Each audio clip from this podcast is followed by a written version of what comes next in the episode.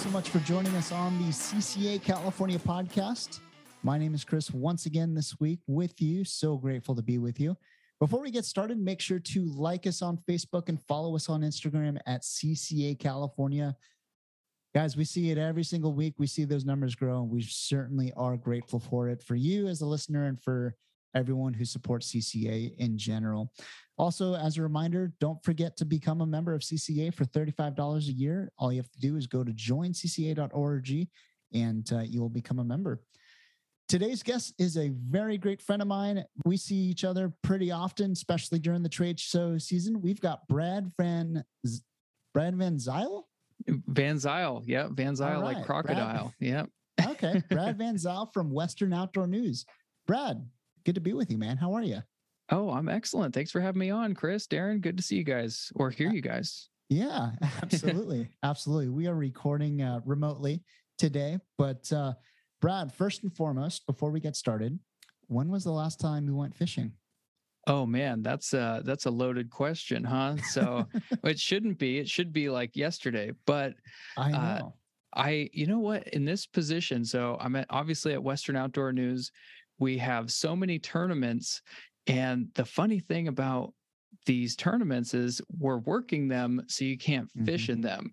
So I've watched a lot of fish be caught, be weighed, and uh, I've I'm constantly surrounded by fish. It's just I'm not the one catching them because I'm the one, uh, you know, handing out checks at our San Diego offshore jackpot that was just last week, mm-hmm. or uh, at our WON Bass event. Everybody else is going out fishing, but uh, I'm sitting there watching them have all the fun, I guess. So honestly, the last time I went fishing was probably at, uh, you know what? It was at the Striper Derby in Lake Havasu uh, just a couple months ago. But oh, it, nice. it, feels like I go fishing a lot more often than I actually do.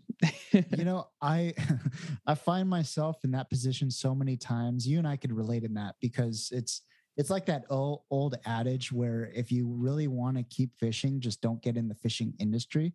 It's oh so yeah. True. Yep. I I've never fished less, than, but I've I've never been surrounded by more fish in my life.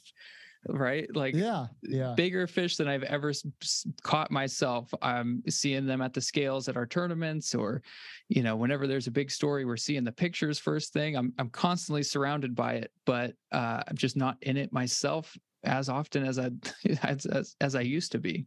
Yeah, exactly. And you know, honestly, as as a fellow fisherman, we can't. There's always a not enough fishing, or we can we don't go fishing enough, regardless of of your skill set or whatnot. Oh, Never oh yeah. yeah, but no, uh, I, have yet to meet the guy that's like, no, I've I've done enough fishing. I'm good. Yeah, I don't think you'll ever meet that guy. Yeah. yeah. Well, Brad, before we go any any further into fishing, you've got a very interesting background. Tell us a little bit about yourself, man. Oh, well, thank you for saying it's interesting. I, I hope I don't put everybody to sleep with this one, but uh, I so I've been at Western Outdoor News for just over a year now. And before that, uh, I come from a entertainment media background. So I uh, I used to work on TV shows behind the scenes, uh, building sets and uh, doing that fun behind the scenes stuff that you wake up at 2 a.m. and you go home at 1 a.m. type of type of a job. Oh my gosh! And yeah, and then uh, and then I got other you know back behind the scenes positions. I used to work at sony pictures cbs television and nbc universal. So i've been over the giant media companies and uh, kind of gone through that machine of uh, of big big media, and then uh, about a year ago, Chuck Buhagiar, who had the position here before me at Western Outdoor News as general manager, uh, stepped away, and I, you know, a little bit of nepotism. I did marry into the family. I am uh, married to one of the uh, the Twilegar daughters. Michelle is my wife, who also works here with me. Uh, but obviously there was there was a void and it was you know in the middle of the hectic covid uh, craziness that everybody was experiencing a year ago and uh, and i decided to step away from the big giant worldwide media companies to a very niche uh, Western Outdoor News. I mean, it, it is what it is. If you're listening to this podcast, I think you have a connection with Western Outdoor News, probably similar to the one that I had uh, before I even ever worked here. Was I used to read Western Outdoor News? I eh, well, of course, I still do, but uh, I, I had such a strong connection with the brand, and I, I I kind of jumped in with both feet and here I am a year in and I've gone on the most insane adventure I could have ever ima- imagined. I've been everywhere from Cabo to Mojave to just I've traveled everywhere. Uh, not done as much fishing as I thought I might have done, but I've seen a lot of fish and made a lot of incredible memories just in the first year that I've had here. So, big transition in my life, and uh, and it's it's definitely been really fulfilling. That's awesome, man. I mean, that's I mean that uh, I've you know after com- conversing with you at trade shows and all that, you know, I already knew you had a very interesting background, especially from the NBC side and and the it, it's more kind of like film, right? You you were more on the film side. Well, so no, so local local news media actually was where I last ended up with NBC, and I was more on the research side. So this is where everybody oh. really goes to sleep here on a fishing podcast talking about research. Uh, but it was about audiences and what makes a good news story and and what keeps people's attention. And I I was the uh, the guy pulling the strings behind the scenes telling uh, telling the newscasters what works, what doesn't work, and I learned a ton. And I thought I could uh, take some of that knowledge and skill set and bring it over to the fishing world and into Western Outdoor News into the new generation here at uh, at the publication. Nice, very cool, man. I know with you know with Western Outdoor News, you kind of grew up you know reading it and you know well back then it was really much all reading but i know you know, you had mentioned that one has a, has a podcast which you're the host of, and uh, right. Uh, I've I've actually been fortunate enough to be on it. Um, I don't know why, but I was about a year ago. But, yeah, Coastal uh, Social. Yeah, yeah, yeah, Coastal Social. Tell us, uh, tell us a little bit about the podcast, and uh, I think it's weekly, right? It's weekly, yes, and uh, it's it's it's my baby over here. I I continue doing it because I I started it before I even worked here. I I thought that there was a void in fishing podcasts, especially for Western Outdoor News, to be more news oriented and more on the the cutting edge of like what's actually happening and hearing the the stories that we have in the paper because we we have so many big news stories and, and, world records and all these interesting stories. And it's one thing to see the pictures and read about them in the paper but my idea was wouldn't it be great to actually hear from the guy that caught that world record? Or mm-hmm. uh, you know like we just had the guy that caught a striper in, in dana point harbor. It's not like a world record but it's interesting and now you get to hear it directly from him. And you see you can hear his excitement and you can hear uh, you can hear way more than you can read when it comes to, uh, to to the podcast. So it's a good. I like to describe it as a companion to Western Outdoor News. So you still get the paper and you see the pictures and you can uh, read the stories in full detail. But if you actually want to hear it straight from the horse's mouth, that's where the Western Outdoor News podcast comes in. That's actually really clever to where, you know, I, I remember when the Western Outdoor News podcast first came out and you know, I heard your name, heard your voice and all that. And, you know, I kept listening to it every week, still do. And all of a sudden you were named as, uh, as the GM of Western Outdoor News. I'm like, holy crap, that's like quite a jump here. yeah, a little bit of a jump, but I mean, podcast host to, uh, to work in the ins and outs of this company here it's been it's been a huge jump for me uh, i've mm-hmm. never experienced quite uh, uh, a shock from going from these giant companies to uh, you know a small family owned company that's been around since 1953 it's it's first of all it's an honor to even be mm-hmm. in this position and i don't take that for granted at all i i hope anybody that works in our office here we have a, a small crew but anybody would probably say that I do not take this for granted at all. I uh, I know what's on my shoulders, and I actually have a picture of our founder Bert Twilegar sitting staring at me every day, judging every move I make. So I do not take this lightly, and I I know how much Western Outdoor News means to everybody, and I want to make sure that it it means that for the next generation as well. Yeah, and you know the the the one word that comes to mind for or to me about Western Outdoor News is legacy. I mean, you you said it yourself, where it's it's been around since 1953 and and all that. I I know you know still do growing up. Basically, your one goal in in your fishing career or, or quest or whatever you want to call it, your one goal was to get your picture on the cover of Western Outdoor News. Oh yeah, still is the truth today.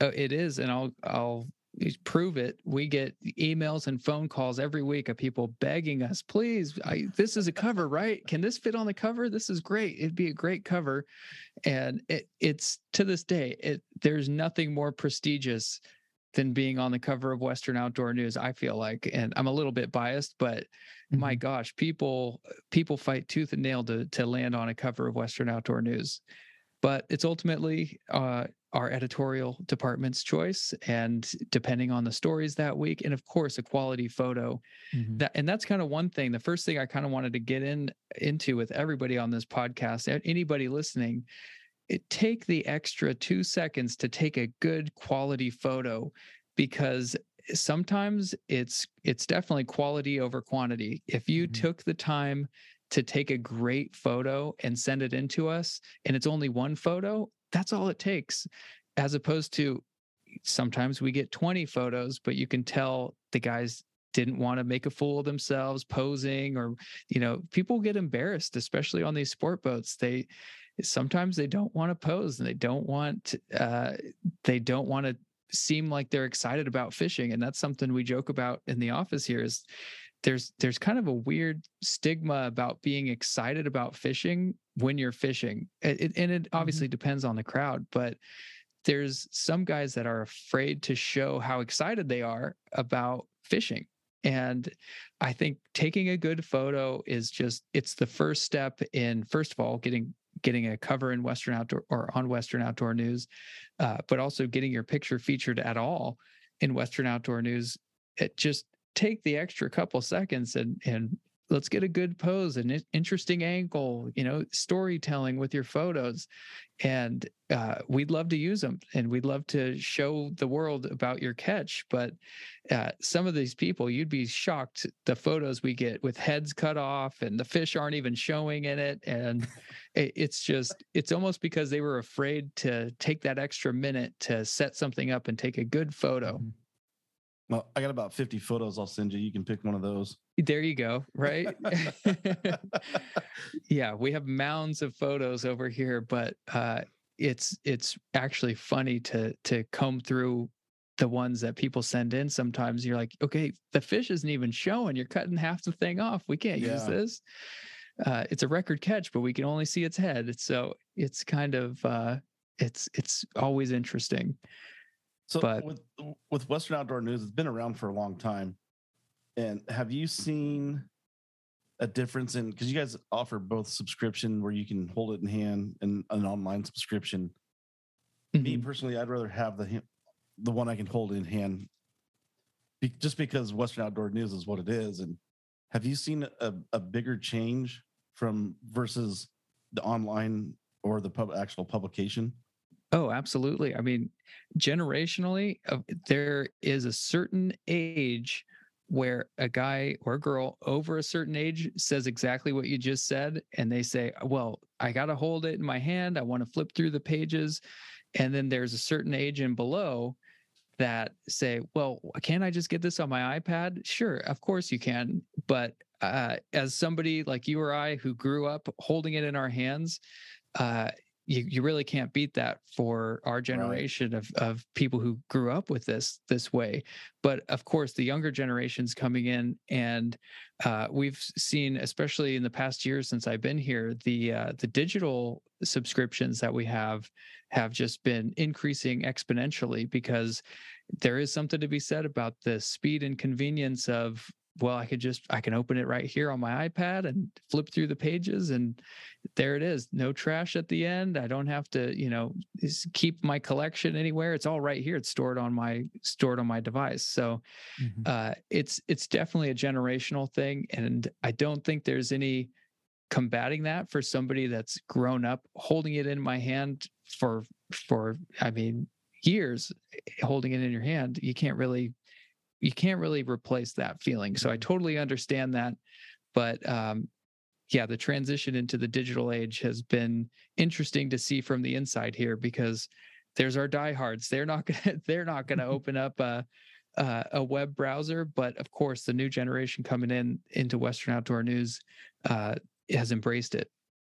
Yeah, and you know having both or offering both is kind of you know it's smart because not only are you you know still kind of um uh what's the word? Basically uh servicing the the older generation the ones that have been around for a long time and still love getting that paper copy but then you're also kind of adjusting for the new uh, up and coming up and coming generation to where you can get it online too and and offering both smart strategy.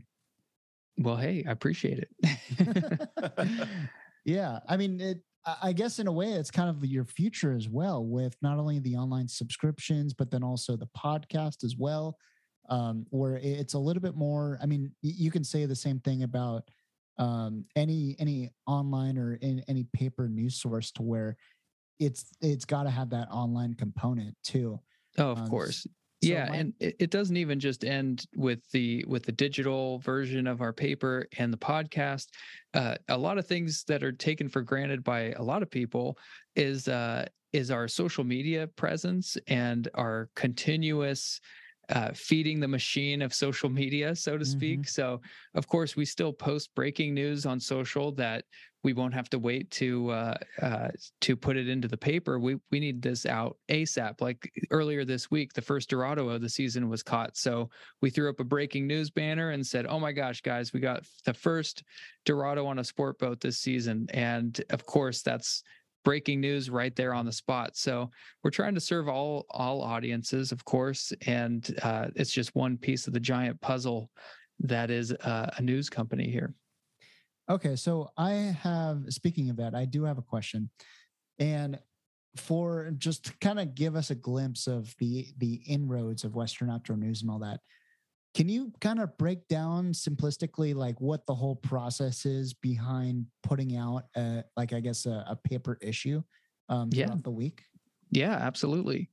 Uh, so first of all, we have tons of writers. I said we had a, a, small crew here in the office, but we have a very long list of writers that contribute to Western Outdoor News. So we essentially have boots on the ground across the whole West Coast, all the way down to Baja, and they're continuously feeding us information, stories, photos, and they are our eyes on the ground. They're watching everything that's going on out there. Their fish counts. We have Merit, of course, our saltwater editor, who's mm-hmm. uh, constantly feeding us information and photos, and that all gets compiled. And Monday is our go to print day. So over the weekend, uh, we see the fish counts, we see um, the lake reports. We have our uh, our form charts that have been around since 1953 that we continue to update every single week, and we compile all this information. Uh, the incredible crew that we have here compiles the crew, or compiles the stories, and uh, and put it together on Monday. And then the puzzle really begins because now it all has to fit into our paper, which you know is somewhere in the 30 page to 40 page range. And wow that's, that's where the that's where the magic happens. So 40 40 pages a week let's say 35 to 40 pages a week we are uh, compiling putting it together. It goes to print on monday nights Tuesday, we get a test copy here in the office, and Tuesday, it also gets delivered to everybody's post offices. And then that's when it makes its way to the newsstands and your mailbox and everything. And then just like that, the whole process starts again for next week. So the, the boards the boards get scraped on Tuesday morning and we start again from scratch. so wow. it's such an incredibly well-oiled machine. It's it's it's insane. I mean, think about every lake that we have in the paper, every eh, uh, every region for saltwater, uh, every hunt story that comes across our desk, it all gets compiled and put together every week, and then we strike the boards and we start again. So it is it's truly uh, an incredible thing, and we're talking in the digital age now, where people are able to email this, but there's mm-hmm. something mm-hmm. that uh, it just baffles me the more I think about it. I can't even imagine what this paper looked like uh, from a production standpoint in the 50s, 60s, 70s, 80s, even the 90s, when uh, we had to get these reports and they'd mail them in and film and uh, you know cutting with paper and scissors and uh, it was a way more physically demanding uh, newspaper than it is now. I mean, we open an email attachment and it's as easy as that. But mm-hmm. uh, the the lineage of uh, the whole production process here is mind-boggling. I truly can't imagine what it was like at the beginning of this newspaper. I was going to ask. So when when it comes to content, at least, especially with the internet and and all that, and the ability to to just basically write in, base basically emailing do you think it's easier today to basically compile content and it's really just kind of seeing what what's going to make the cut and what doesn't versus i guess say maybe 20 years ago to where it's pretty much you're kind of scrapping or, or trying to get anything content wise in a timely manner too? Oh absolutely. I think anybody here could uh, could imagine that like that Dorado report on Monday. Just yeah. let's use that as an example. We we saw the fish counts, we see the Dorado show up, and we we contact the captain for the photo, and he emails it back to us. Boom, we have the story up on social media in uh in minutes minutes let's call it minutes yeah and uh think about that same situation back in 1975 okay well uh, nobody can just call up and say well here's you know did they, did we're, they have photos back then? I, I, think they did. It might have been a painting you were, you were, born in that realm right i was a year old 75 there you go. I, it, it's more of like a sketch you know it was like a courtroom yeah. sketch. No but but i mean just think of the uh, the logistics on that. They'd have to have somebody with a camera with film, get it developed, get it to us, mailed to us with the information right, uh, get it onto a piece of paper with a caption, and that would have been uh, that would have been days. I mean, eh, probably a week at that point. But it's uh, it's pretty incredible how quickly we're able to get information out there these days. Yeah, for sure. And with your team of writers, I know you mentioned Merit. Um, you know, Mike Stevens, Blake mm-hmm. they're all incredible, man. For for sure, you gotta you really have the uh, the A list when it comes to writers in the in the uh, sport fishing community for sure. Oh yeah, no, I I I say that and I take zero credit for it. These guys were all here when I was here, so so I, uh, I, we do have some new additions. Ben Harvey Murray, he uh, he if you listen to the podcast, he has a British accent and he is a incredible surf fisherman. He's a he's been a new addition. He was brought on by Mike Stevens, and uh, it, we we do have new people coming in, but of course the the names and the legends that you guys know that are in the paper now uh, they're not my doing. They were here when I got here. oh, you're too modest, Brad. Too modest. Oh, I know. so, I got a question for you. I see that, that you guys did an article about the Desert Springs Trout Farm uh, getting the contract to stock Mono County with trout. Yes. Due, due to what's going on with our hatcheries here, do you think we're ever going to get a, a hold on that? I mean, oh my gosh, year after year after year that something's happened at our hatcheries. Well, you know what? The good thing is that when something bad happens with the hatcheries, they take it off of our of our fishing licenses, right? They we get a discount. Right. Oh yeah. Yeah. sure. yeah, right. No. So eh, this has been a continuous problem. These bacterial outbreaks at these DFW hatcheries, uh, it has been plaguing to to use kind of a play on words, but it's Yeah. been plaguing the uh, the the trout hatcheries. And uh, thankfully that there's you know send in the calv- cavalry, but like it, it, I don't know if we're ever going to get a hold on this uh, in the near future. Um, of course, I would like for uh, for this whole bacterial outbreak to to be fixed, but you know, when you read our comments when we posted about that story, that's a dangerous place to go, the comment section. But Yes, a lot of people think that there's there's more at play here and there's there's something more to it uh, of course we're just here to report the facts of course but um, I- I think that there is undeniably work that needs to be done with the the whole hatchery system that we have with our uh, Department of Fish and Wildlife, uh, and I think they would even say that too. I, I can't imagine that they're happy with this uh, with the result of all of this, but who knows? Maybe they are. I I don't know. I it's it's truly um, it's devastating for our whole industry and especially for the Eastern Sierra. And it's a good thing that that we are uh, we're seeing other hatcheries step in and get contracts and be able to to supplement this. But nobody wants to see that. Nobody wants to see that many fish go to waste. Uh, especially for the Eastern Sierra and for for any body of water that takes these trout trout stockings, it's uh, it's pretty devastating. Yeah, it is. when it comes to hatcheries and, and all that stuff, obviously we have the the one that we work with at CCA is the Hubbs SeaWorld Research Institute in San Diego. Ha- By the way, have you been there, Brad? I haven't been there, uh, but we have actually spoken to quite a few people involved with the with the hatchery there. Okay, well we need to change that. You got to go. Uh, you got to go take a tour. Fascinating stuff. I've never Yeah. been there either. Maybe we should go together. Oh, I well, know they we probably should. don't like you, Darren. um, but anyway, when it comes to the hatcheries, uh, you know, specifically speaking, saltwater, um, the white sea bass deal, which um, I think you know, Western Outdoor News repeatedly covered this brand new genetic study with the white sea bass program and all that. Um, did I'm guessing that probably took off quite a bit in the in the in the one community, right? oh, it did. Yeah, absolutely. The the response. success that they were able to uh, to achieve on that at, at Hubbs is incredible. And one of our first guests actually on the podcast was Bill Shedd. Of course, everybody knows Bill Oh, Shedd. yeah.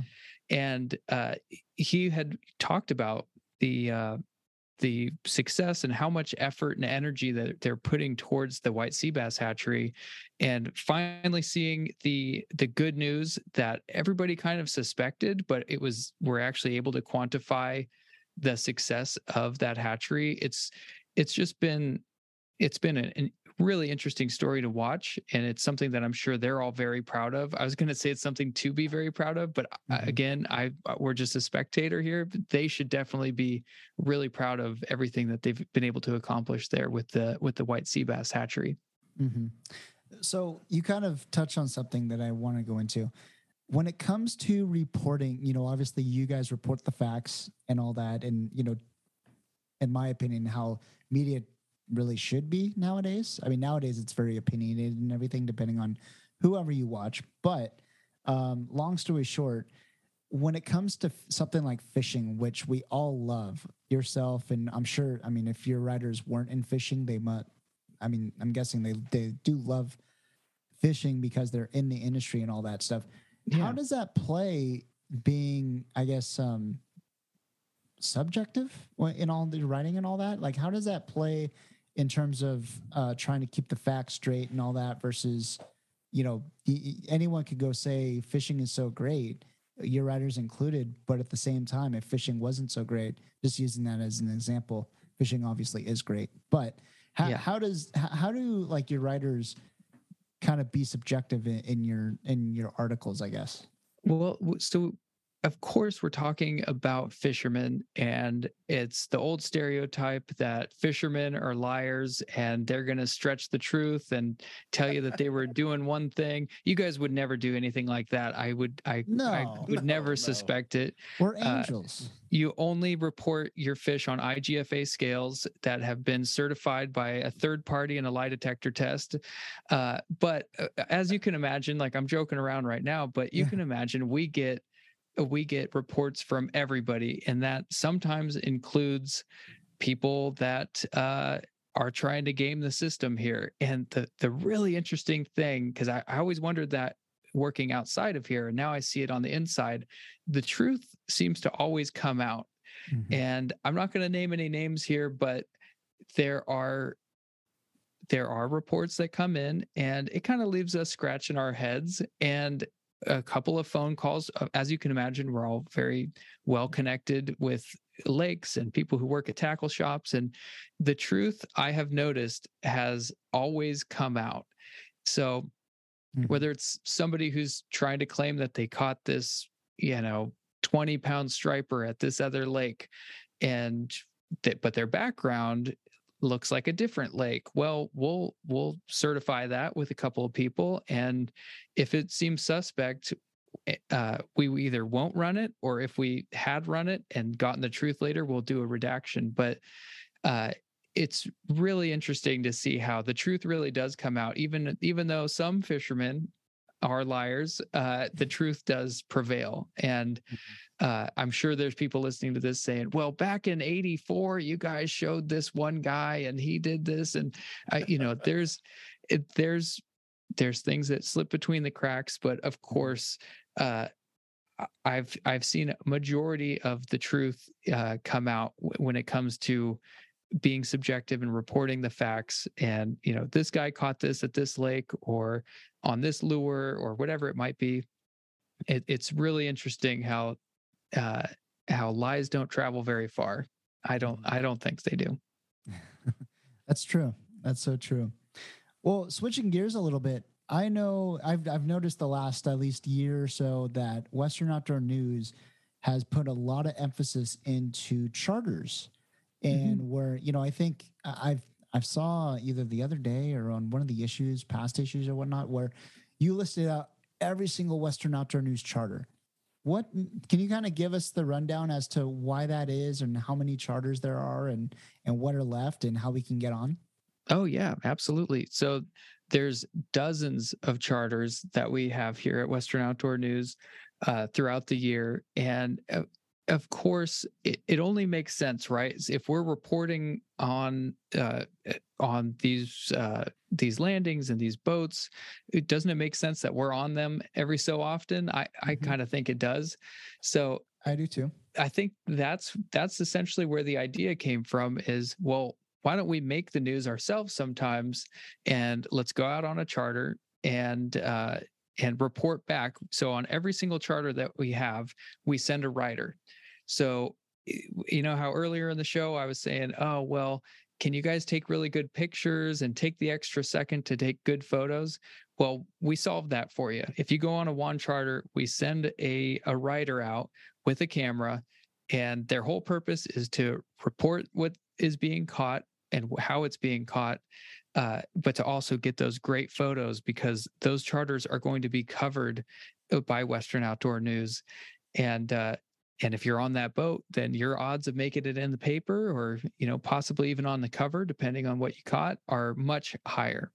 So of course with that it also comes you know the goodie bags for everybody on the boat because we have all of our incredible sponsors. So eh, when everybody gets onto a WON charter you know that there's going to be a WON rider and you're going to get a bag of stuff that uh, that you can use for that trip or trips in the future so again we have dozens of them uh, we even have one next week uh, it's actually a three boat charter it's the Channel Island Shootout. So it is the Pacific Eagle, the Island Spirit, and the Californian. And uh, those two of those boats are already sold out. There's some spots left on the Californian, but uh, I mean, we even have a four pack charter from Central Coast Fishing Charters. That's July 16th. I'm just going down the list just to show yeah. you guys we have just a, a wide array of charters. Uh, the Triton Gale Force at the end of July, July 20th. Um, Toronado, some fun. I mean, all across the whole West Coast. And we even have some that go down to Cedros, that go to Alaska, Baja fishing convoys. So really, if you're looking for that fishing adventure and you want a Western Outdoor News reporter, it's almost like traveling with a National Geographic photographer, right? Like mm-hmm. you know you're going to have a good time, but you know that they're going to get great photos, great coverage, and you know that uh, you're, you're going to hopefully catch really good fish because it's a it's a WON charter.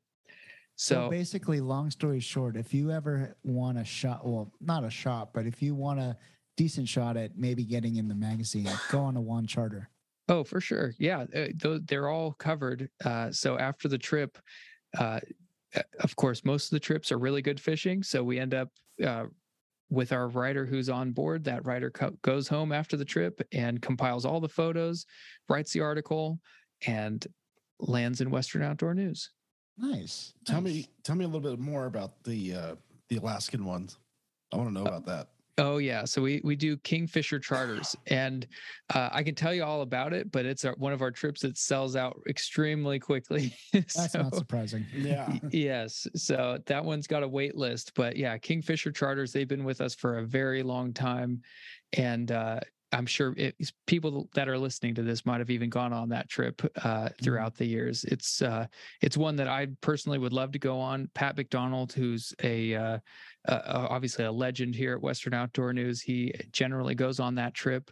So uh, you're you're spending time in Alaska with Pat, who's you know everybody knows Pat, and uh, and then you have a chance to be in Western Outdoor News if the fishing's good enough, right? I was going to say, have you been up to Alaska, Brad? I have, um, not to fish though. I um, my sister was working on the Alaska Marine Highway up there, and on one of the ferry boats, and uh, she. We, I went up there and went to Sitka and all these places, but of course I I wasn't fishing, and that that seems to be my story. Is like I'm in these perfect places, but I'm not fishing. How about you guys? Have you guys been? No, that's a big bucket list item for me. That's why I was asking. oh yeah, get up there for sure. I, it is a whole other world, and if I had the time and a fishing rod, I would have made incredible memories. I'm sure. So yeah, yeah, I, get it on the list. I'm on the same boat as you, Brad. I've been up there once, but it was on a cruise ship. So oh, okay. Yeah, not really too much time to fish, but uh, yeah, definitely on the bucket list for sure. And hopefully that happens sooner rather than later. Yeah, absolutely. Hell, we should all go. You want to go to Alaska, Brad? Let's Let's do it. I know a guy. Yeah, I bet. I bet. Well, going well, moving on from charters, I know that you guys do a huge tournament down in Cabo, right? Oh yeah, Yep, it is the Cabo Tuna Jackpot. It's actually the world's biggest tuna tournament. And uh, last year we had a payout of over 1.4 million dollars. So it is Whoa. it is the world's biggest tuna tournament, and uh, it's absolutely incredible. I've I've now gone for two years in a row. Before I officially worked here, I went down there to to check it out just for the spectacle of it all. And of course, that was during COVID. So it wasn't much of a spectacle because, you know, eh, the world was locked down. But uh, last year was in full swing, and we had an incredible shotgun start. Our first place team, Salty K, won over $800,000 just for their team. Uh, wow. And yeah, so just one portion of that 1.4 million, 800,000 of it went to uh, to Team Salty K, and uh, it, it's just the camaraderie down there, the teams they come all dressed up, the uh, the the shotgun start. If if you're listening to this, or if you two have never experienced the shotgun start, uh, it it literally makes the hairs on the back of my neck like stand up because it is incredible. I mean, 167 boats setting off spot. at the same time on one spot in Cabo of all places. It's it's beautiful and it's a it's a it's a dance that they uh, that they do at these shotgun starts, and uh, we actually something unique for our tournament. We have a start boat that even if you're not fishing in the tournament, uh, for a $40 donation to charity down there, uh, you get onto our start boat. It's a double decker catamaran with a DJ and uh, just all sorts of people dressed up for their teams and cheering everybody on. And it's almost like a stadium for fishing. Oh, and oh, really? in the fishing world, that doesn't happen very often. Of course, at, at some of these bass tournaments, we have like stadiums and we have people watching. Mm-hmm. But in the saltwater world, this is as close as you can get to a stadium for a salt tournament. And uh, this double decker catamaran that we go on is eh, it is one of the most incredible experience of my life experiencing that and I, I, get to look forward to it every year now forever so uh, that's our Cabo Tuna Jackpot start boat. And this year it's it's always the first week of November. So this year it's November 2nd through 5th down in Cabo.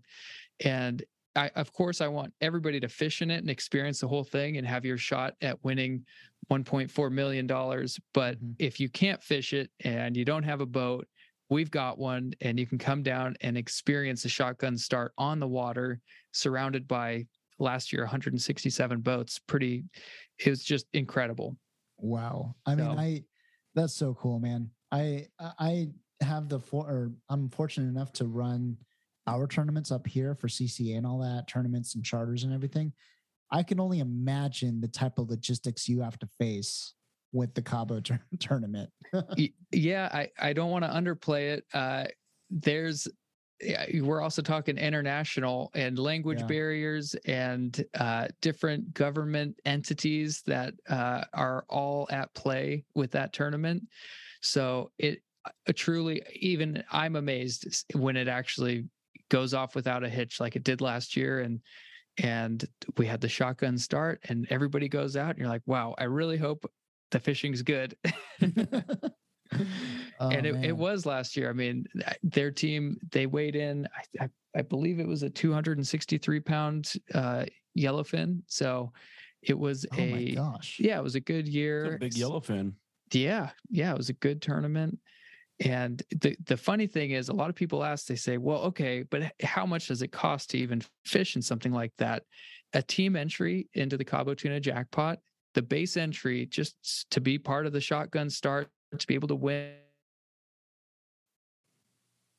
So you're fishing for two days, you have the awards dinner, you have all this other build up to this event. And for a team of four guys, uh, $250 each. And then, of course, you know, your boat and everything. I know that's not the only cost that you incur, but for a very low cost, you get to experience the biggest tuna tournament in the world.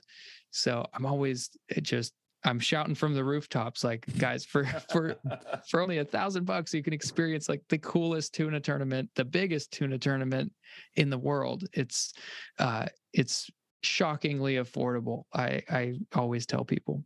Yeah, and you know when it comes to the tournaments, at least and all that, I've had the good fortune of working with um with WON's own Billy Egan, and yeah, uh, he he's such a he's such a cool guy. Good good tournament guy. Oh yeah, no, absolutely. And I'm speaking of uh, another tournament we have is the uh, the first week of November, and it's kind of modeled after the Cabo Tuna Jackpot. It's a California Tuna Jackpot, and we're taking the same idea and of Cabo, and we're bringing that to San Diego. This is the third year that it's run, and uh, it's being run out of the Marlin Club in San Diego the entry for that, one for a team of four is only $400. So for a hundred bucks a guy, you guys can win up to $7,000 based on 50 teams. And you get that same experience. We're doing a shotgun start and tons of cash, tons of prizes. And it's basically uh, the starting point for turning San Diego and Southern California into this Cabo tuna jackpot experience. That's cool. And you know, with the with the Marlin Club being right there and and you know, so much history behind that place too and all that. I, have noticed on your guys' part to where you know you really have a strong relationship, as do we at CCA with the San Diego Marlin Club. It's uh, such a great place. Oh my gosh, yeah. If, and if you guys haven't even, er, if anybody listening hasn't even stopped in there at, to look at their old trophies and pictures and memorabilia that they have at the Marlin Club in San Diego. Uh, totally it's like it. it's a museum. It's like you can walk around and look at every little thing. It's such a cool little um, uh, a club that they have there. It's it's honestly one of my favorite places that we hold tournaments for sure. Oh, for sure, for sure.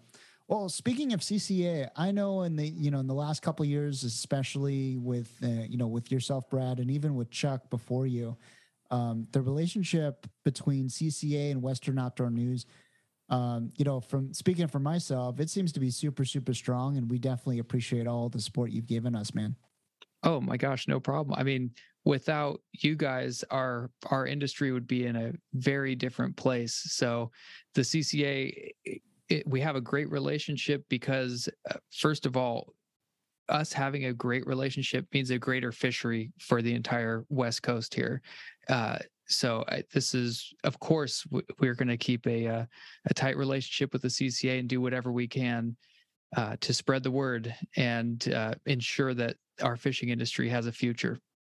Yeah, absolutely. And you know, with with that support, I mean, you kind of this might sound horrible, but you actually basically, you know, with with with the help of Blake and Mike and and the staff over at WON, you really kind of let us have for lack of a better phrase free reign over you know editorials and and all that where if there's something you know breaking news or any press releases that we need to get out or whatever you're always the first call and you you know to this day you've always stepped up to the plate in publishing them yeah, no, I, I appreciate the quick action on your guys' side because, I, like I said, we have a ton of riders with their boots on the ground, but nobody really has their boots on the ground quite like the CCA and uh, and you, Chris. Uh, you know, in particular, of course, you guys have a totally different uh, vantage point on what's going on in our industry that not a lot of people have immediate access to. So I appreciate you guys thinking of us first, but we we appreciate more of what you guys do uh, for for the industry and fishermen. Yeah, yeah. Thank you, my friend. Appreciate it. I know you know we we cross paths quite a bit, especially during the trade show season and all that. Um, with you know PCS this past year, and I know you guys had a big hand in Fred Hall, which unfortunately got um, got canceled this year. Um, well, yeah. So I, you know, I, I will tread lightly on on any of that talk with the with the Fred Hall show. You know, I, I we like everybody in the industry. I, I think we all wanted a a Fred Hall show to come back, and last year whatever happened happened and the show did not go on but i think we can all agree that we have incredible memories at the fred hall show and of course if the fred hall show were ever to come back again uh, we'd love to recreate those memories and create them for a whole new generation. And something that we did right when the show was canceled uh, with the podcast uh, instead of kind of jumping on the negative train that some of our uh, some of our uh, social media comments were were jumping on, we decided to get everybody in the office and we got around the microphones and we just told our stories of you know you you know you're at the Fred Hall show when X Y or Z happens. I remember that. That was cool. Yeah, so I I was trying to approach that as like, hey, let's be happy for the times that we had and let's not so much focus on the ne- negativity that was going on next year or last year with the uh, with the cancellation at the last minute that I know left a lot of people um, very bummed out, including ourselves here at the office. So, uh, of course, the, the, the future of the Fred Hall shows, uh, from my understanding, is a, a question mark. I, I, don't think there's really much to be said at this point in time, but next year is going to be, I believe, a really interesting year to mm-hmm. see where everything landed. Because uh, again, we're wondering, like everybody else, kind of what's what's going on, and uh, and that kind of leads us to something that's going on later this month in July is ICAST. And yeah. I, I don't know if you go. Uh, so I actually won't go this year. We have a couple people from our staff that are going this year, Brad Wilson and Mike Stevens. Uh, but I went last year for the first time ever. And have you guys been to ICAST? No, uh, no. I, uh, you know, every year it's always on my list to go, and I just happen to not be able to go just because of scheduling. But uh, yeah, I've heard all kinds of good stuff about it. Oh yeah. Uh, so it for anybody listening that hasn't heard of it, it is the the biggest trade show. So you can't just you can't come in and buy anything. It's only a um, an industry show. Mm-hmm. Uh, it's in Florida, and this is where all of the big manufacturers come and show their new products. And I remember growing up and reading about ICAST and thinking, oh my gosh, that would be so cool to go there and see the latest and greatest and the, new products. This would be so exciting. And then mm-hmm. last year, I was finally able to go and it blew my hat off. It was so cool to actually see, hey, yeah, this is a new reel. This is a prototype. Don't touch it too much. this is just a prototype. I'm like, oh my gosh, this is the coolest thing. I was like a kid in a candy store. So I, I I tell everybody if if you have any sort of in at ICAST to to make the trip out there because that is a sight to behold. It is it is so cool to see the newest before before anybody else can, of course. But we're we're doing our best this year. We're going to uh, we're going to report on ICAST and we're going to show uh, what we can all expect next year in terms of new gear. So everybody can look forward to that coverage too. So that was my next question. Does WON do anything special for ICAST, like any um, podcast episodes or any video or film or, or any reporting on on your end?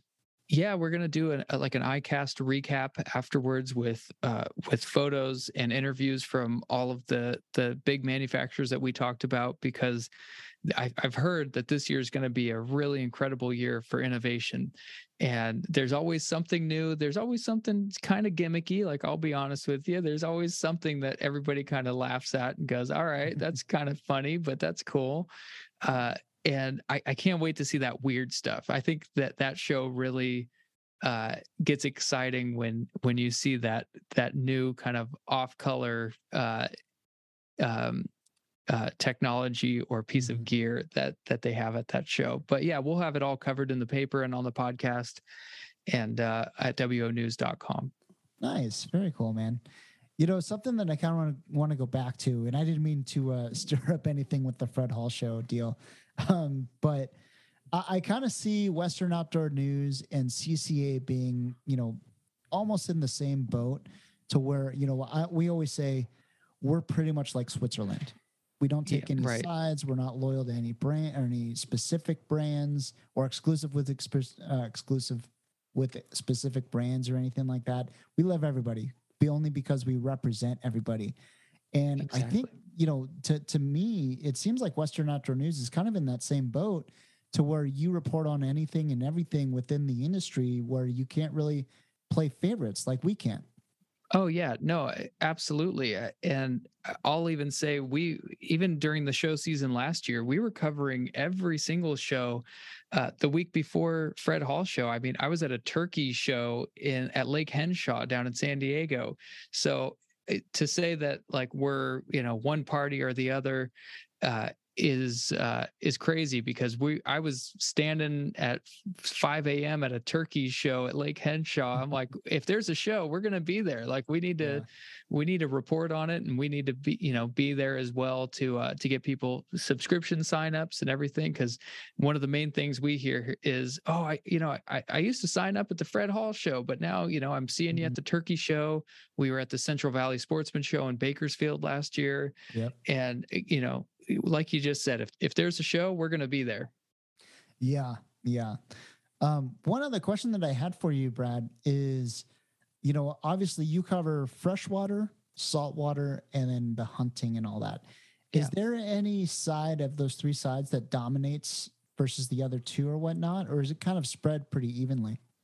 Uh, well, so it, it is interesting because it depends on obviously the time of the year Mm-hmm. And there are definitely times of the year, like last summer, if we weren't talking about bluefin every week, we're missing the we're missing the hype, right? I mean, with that summer that we had last year, yeah. if if we weren't talking more about that than we were about uh, you know other topics, then we would be doing our readers a disservice because of how incredible fishing was last summer, uh, and then how it's stacking up to this summer as well. I'm not downplaying this year, but uh, of course, like hindsight, last year, of course, we had to talk about that incredible bluefin bite that everybody was on, uh, and then of course, when the winter comes, that's hunting picks up. So it's almost like a, a sliding scale as mm. as seasons come and go and as the stories present themselves uh, we have to cover all the bases so we we try to do that the best we can and when it comes to the content creation and all that do you have specific well i'm sure you probably do have specific writers for specific topics where you have a a hunting guy obviously you have multiple saltwater guys a sport boat guy uh, you know i think jonathan roldan from tail hunter sport fishing is your mm-hmm. baja guy and all that stuff you kind of yeah multiple writers playing the same or playing different hats. Oh, absolutely. Yeah. I mean, we have Steve Comus on the gun side. He's been writing for us for decades. And uh, still in our monthly Cal Guns and Hunting section, you can see Steve Comus with his latest gear reviews and tips and techniques. And, you know, he's our gun guy with Tim Hovey, who's also a, a hunter and our big hunting writer that we have here at Western Outdoor News. And then, like you mentioned, Jonathan Roldan, he's uh, he does our Baja Bites column or his Baja Bites column at the end of each paper. Uh, it's it, it's it's a fine dance that we that we like to partake in. It's like there's all these different contributors and we're trying to give everybody the real estate in the paper that they deserve. Mm-hmm. So yeah, we we try to cover every base. Yeah, I mean, just just reading the paper every single week and the online edition, and also the physical copy too, and all that. I mean, there's got to be so many different elements to consider when it comes to content, pictures, advertising, you name it. Oh yeah, yeah. I mean, that's just that's just the editorial side and then there's the advertising side and and then we get a picture that we want to use but it's grainy and a guy's face is cut off and you know so like that's where i'm coming with uh with the easier you guys can make it when you're sending your pictures in to have a great photo oh my gosh we can we can place that thing and and you know fit more into more content into our paper for sure. So moral of the story if you get anything from this podcast episode take a a just take a great photo of your fish. You never know yeah, guys, take a couple seconds, take a good photo. That's all I'm saying. Yeah. Well, since we're on photo taking, do you prefer the horizontal orientation or the vertical? Oh, it depends on the situation. Okay. But I will tell you, if you want it on the cover, vertical is the way to go. Really? Yeah. Interesting. Oh, I guess that makes sense with the layout. Yeah. So, uh, so we've gotten them sometimes where we'll we'll make it work, but if you have that vertical shot, that's that's your ticket to a cover. So basically when you're when you're taking a photo of your phone or with your phone, vertical means it basically you're using it, you're just holding it up. Whereas horizontal, you turn it 90 degrees and it's more flat. Exactly. Yep. So you know interesting poses i know there's only so many ways that you can pose with a fish but mm-hmm. uh you'd be surprised there's people with new and interesting poses and backgrounds and uh, something to differentiate from the giant stack of photos of we that we have of guys just you know holding the fish wherever it lies it's mm-hmm. it's whatever you can do to make yourself stand out that will be the ticket to making it into western outdoor news do you i mean since you've been there and and obviously since you know you've you've followed western outdoor news forever do you is there like a cover that kind of stands out to you like your favorite cover or your your the most proud edition that you've had since you've been there or anything like that? Anything stand out to you? Ah that's a great question. Um, there are so many that stand out. Uh, if first and foremost I, I love a good trophy shot but the ones that honestly stand out to me are more of those those lifestyle shots. So we have one hunting shot and we have it blown up really big here on our walls here at the offices. Um, it's of a hunter walking with her golden retriever dog in the uh, kind of in a little creek. And it is just such a cool photo and it tells such an interesting story. She's walking with a bunch of birds over her shoulder. She's got eh, her dog there. It's just like it's paints such a great photo or uh, paints such a good picture. But um, the the one that I would say that I'm the most proud of is the the cover of that team that won the Cabo Tuna Jackpot, Salty K on the cover with their catch that got them over eight hundred thousand dollars. Just because nice. the story that went behind that, the effort, the energy, you guys see it in your mailbox, but there's so much that went into that photo, and to get that team there at that time with that fish and that amount of money, it's just there's if a picture could tell you know a thousand words that thing is 50,000 words. It's it is such an incredible thing to see that finally come to fruition my first cabo tuna jackpot. That's so cool man. That's so awesome. This this is kind of like a weird question which i never really thought about until recently but with the nature of our sports whether it's hunting or fishing or whatnot there's you know obviously the, all of us love it and we understand the importance of it of fishing and you know it has so many different benefits for so many different um, people.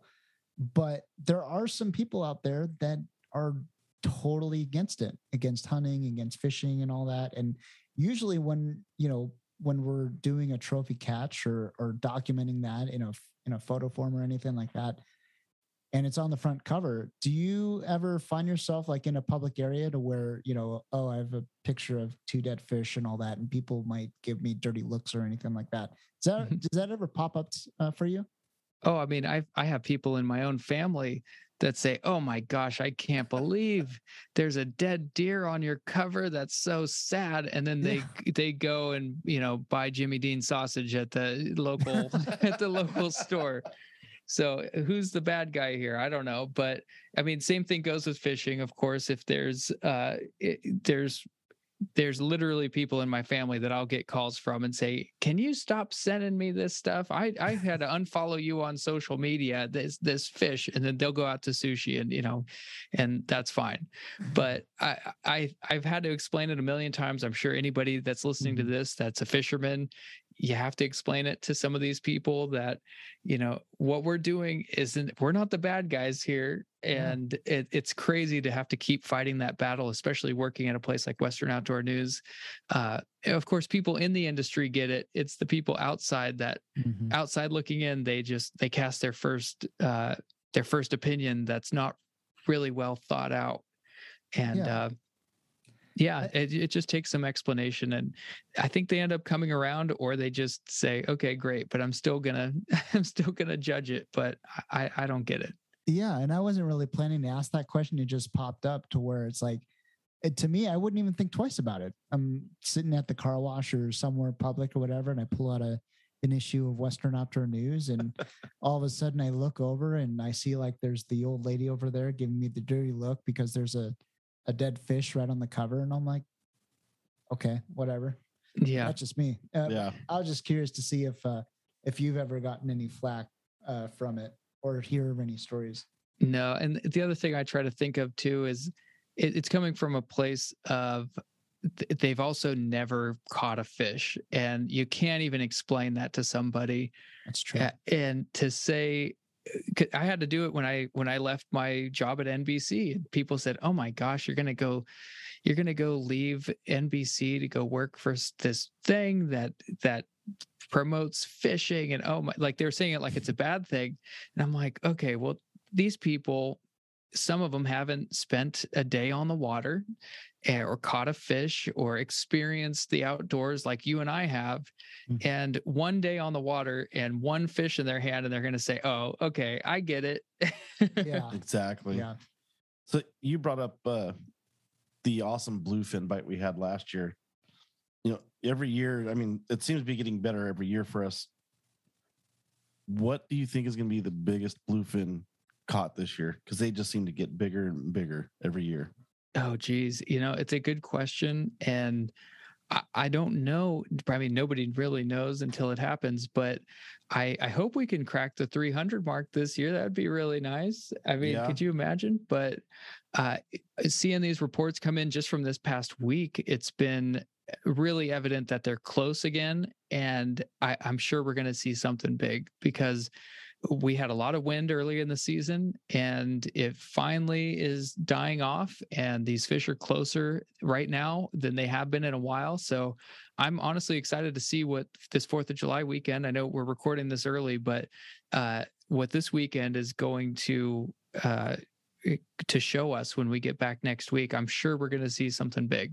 I hope so. Yeah i can only imagine. Well brad before we let you go there is i mean obviously your the the western outdoor news covers so many different topics in freshwater saltwater hunting you name it you guys are covering it. What is your favorite type of fishing? Are you more of like a bass guy or saltwater guy or freshwater guy? What what's your favorite style of fishing? Well so i grew up mostly uh, freshwater uh, Lake Havasu, local ponds and or not local ponds, but local lakes down here in Southern California. I mean, I grew up going to Irvine Lake. You know, as sad as it is to see Irvine Lake not have access to boats these days, uh, but I'm I was mostly a freshwater guy, and then I got into the calico bass scene and fished the saltwater bass series and that opened up the whole world of saltwater and and then for for a minute i was uh i was way more into salt than i was into fresh and i've i've found myself kind of getting more to the freshwater side because something that we haven't really talked about yet is our WON Bass circuit that we have. And of course, it's we're heading into our 40th year of the US Open that takes place this October. And we just had to move it from Lake Mead to Lake Mojave. And uh, I mean, imagine I'm coming into this position. I've been here for a year. I saw the US Open last year at Lake Mead. And then my second year at the US Open, we have to make the gut wrenching move from Lake Mead, where it's been for 39 years, yeah. to Lake Mojave because of the low water situation. So uh, we're keeping our eye, our eye on that. But I mean, to answer your question, I've uh, I, I, try to do it all, but uh, you know, mm-hmm. growing up as a freshwater guy and a bass guy, that seems to be where I where I lean a little bit. Interesting. So you kind of grew up freshwater, you dabbled in the saltwater, and now you're kind of finding yourself back into freshwater. I like it. Yeah, yeah, I, and it might be because time is uh time is my enemy these days with getting on the water and it might be easier to drive down to a lake than it does than it is to you know get a boat. I, I don't personally have a boat so i have to you know figure this whole thing out and get out on the salt. So mm-hmm. it's uh it might be a time thing but uh definitely definitely find myself leaning more on the fresh side. What is your personal best fish out of a freshwater Oh, geez. I mean, probably something embarrassing. Uh, I, I, could be like, you know, every other fisherman and tell you that, oh, well, I got an 18 pounder, but it came off. I'll, you know what? I'll tell you, I'll tell you this story. So, my good friend Daniel Aberbear and I, speaking of Irvine Lake, we have a we have our our like legendary catch that we never landed. So I'll tell you like my one fisherman story and I'll get it off my chest and we're we're at Irvine Lake. We look across the lake and all these bass boats and these guys that seem to know what they're doing. They're on the other side of the lake, like fishing eh, very intensely on the other side of the lake. I'm in my Coleman Crawdad, and I don't know if anybody even knows what that is, but Coleman, like the cooler company, they made a plastic John boat that I had a trolling motor on. And I'm like, well, I can't get my boat all the way across the lake. I, my this trolling motor battery sucks. I, I'm like, you know, 15 years old, and we are we're fishing the side of the lake. Nobody else is fishing, and we hook into, or I hook into this uh, what I thought and what I know because I saw with my eyes was this giant largemouth and it comes up and the only thing I could think of saying was that thing's a coffee can because its mouth opened up It was a large mouth, obviously and it its mouth looked like a literal coffee can and then of course my hook popped right out of its mouth and and we're like, oh, good old coffee can got away. So somewhere in Lake Irvine right now, uh, at Irvine Lake, there is good old coffee can. He's like our he's like nickname. our unicorn, and he's out there, and I got to go back and find him. oh man, I like that. Everyone's got those stories though. it, oh. it, it's like almost a rite of passage. Oh yeah. Well, and that's what I mean. I was 15 at the time, and I was like, okay, I'm set for life. Like I need to, I need to find this fish back. And of course, like I've caught largemouth since then, but the the old joke is, oh, it's nothing compared to coffee can.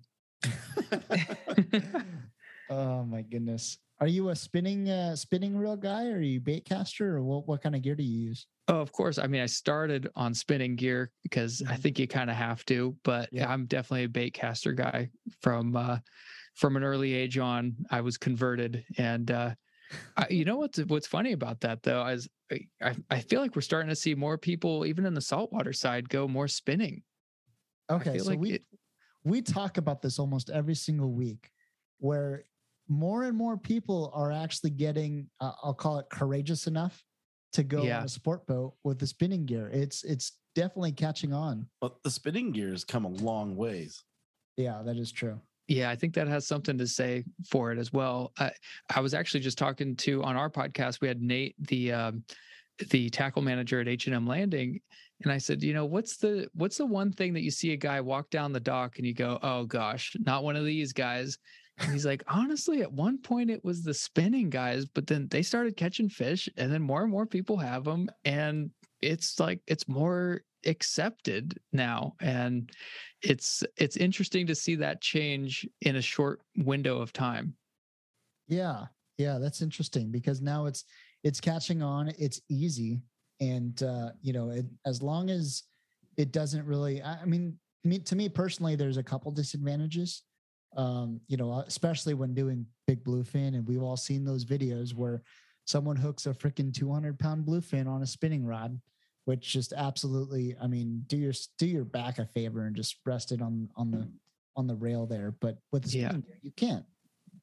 It's true. Yeah. but look at Florida that they use it all the time. Yeah. That that's what that's what's mind boggling to me. Florida. Well, yeah. a lot of things are mind boggling about Florida, but yeah, that's one of them. Uh, well, you know, that's speaking of Florida and ICAST coming up mm-hmm. and mm-hmm. technology and, and uh, spinning versus conventional and all this. The the really interesting thing that I'm I think we're kind of we're helping to spread the word on this is slow pitch jigging. I mean, that seems to be catching on really rapidly. And eh, there's all sorts of new techniques. I mean, with slow pitch jigging, speed jigging, and then on the bass side and freshwater side, there's the bait finesse systems, the BFS that a lot of people are talking about, and companies are are releasing products especially for these techniques. And uh, I I feel like there's so much room for innovation and there's so many different techniques that have come and gone over the years and it's going to be interesting to see how long these stay or if these become the new norm mm-hmm. uh, but that's what i'm really excited about the future uh, in this industry is to see how these trends are going to stick well there's going to be a lot of very interesting exciting things in the sport fishing industry and all that and I know you, Brad, at Western Outdoor News, and and all the writers over there, you guys are going to be right on top of it. Yeah, that's our hope. Yeah, of course. awesome. Well, Brad, this has been fantastic. Thank you so much for joining us. We certainly do appreciate you being here, making the time, and uh, yeah, it's been fun. Excellent. Yeah, I had a great time. Thanks, Chris. Thanks, Darren. Thank you. Absolutely. One more time, how do we get uh, a subscription? How do we get on a charter? Give us the rundown for Western Outdoor News. Yeah, so it's all at wonews.com or westernoutdoornews.com. And uh, you can sign up for a subscription there. You can get a digital subscription, a print subscription. You can sign up for our charters. You can sign up for our tournaments. Again, we have that that tournament the first weekend of August, uh, the Cal Tuna Jackpot, August 6th and 7th down there at the legendary Marlin Club in San Diego. So for the full Western outdoor news experience, you can head to wonews.com and uh, and come fishing with us. I keep saying that. I say that on our podcast and I'm like, "Hey, it, literally come fishing with us because we have our riders, we have uh, you know myself, I'm down there, Billy Egan, we have we have all of our staff. We're we're we're at these events. So come fishing with us. Yeah. And speaking of the podcast, anything exciting coming up there in the uh, next couple months?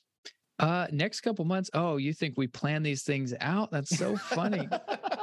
no, we uh we wait for the news to happen. Uh, but yeah, we we kind of wait to see what the big story is and then we have an episode about that. So in the next couple months actually uh, i'm hoping to see a bunch of these bluefin stories come in and talk to some guys that are getting uh, getting them out there and have really good success so i can hear straight from their mouth what they're doing so that we can get some of these fish on the boat. Yep and when you hear when you hear about that just let me know yeah, of course. Yeah. yeah. Yeah. I'll I'll drop you their GPS coordinates as well. Yeah. Perfect. perfect. And you can find that pretty much every, anywhere you get your podcast, right? Oh yeah. Yep. Anywhere you can find your podcast, the Western Outdoor News podcast is uh, is there for you each week. Awesome. It's definitely worth uh, subscribing to that for sure. Thanks. Appreciate it. Absolutely. Darren, you got anything else, man? No, I don't. Awesome. Well, Brad, once again, thank you so much, man. It's great having you. Thank you so much for all the intel and the conversation. All right. Thank you. Awesome. Well, guys, that is it for this week. Thank you so much for joining us this week. We are certainly grateful for you to be listening to us every single week and uh, let us know how we're doing in the uh, comments in the uh, by subscribing to the podcast leave a five star review anything um, we'd love to hear from you thank you so much for joining us this week we will see you guys next week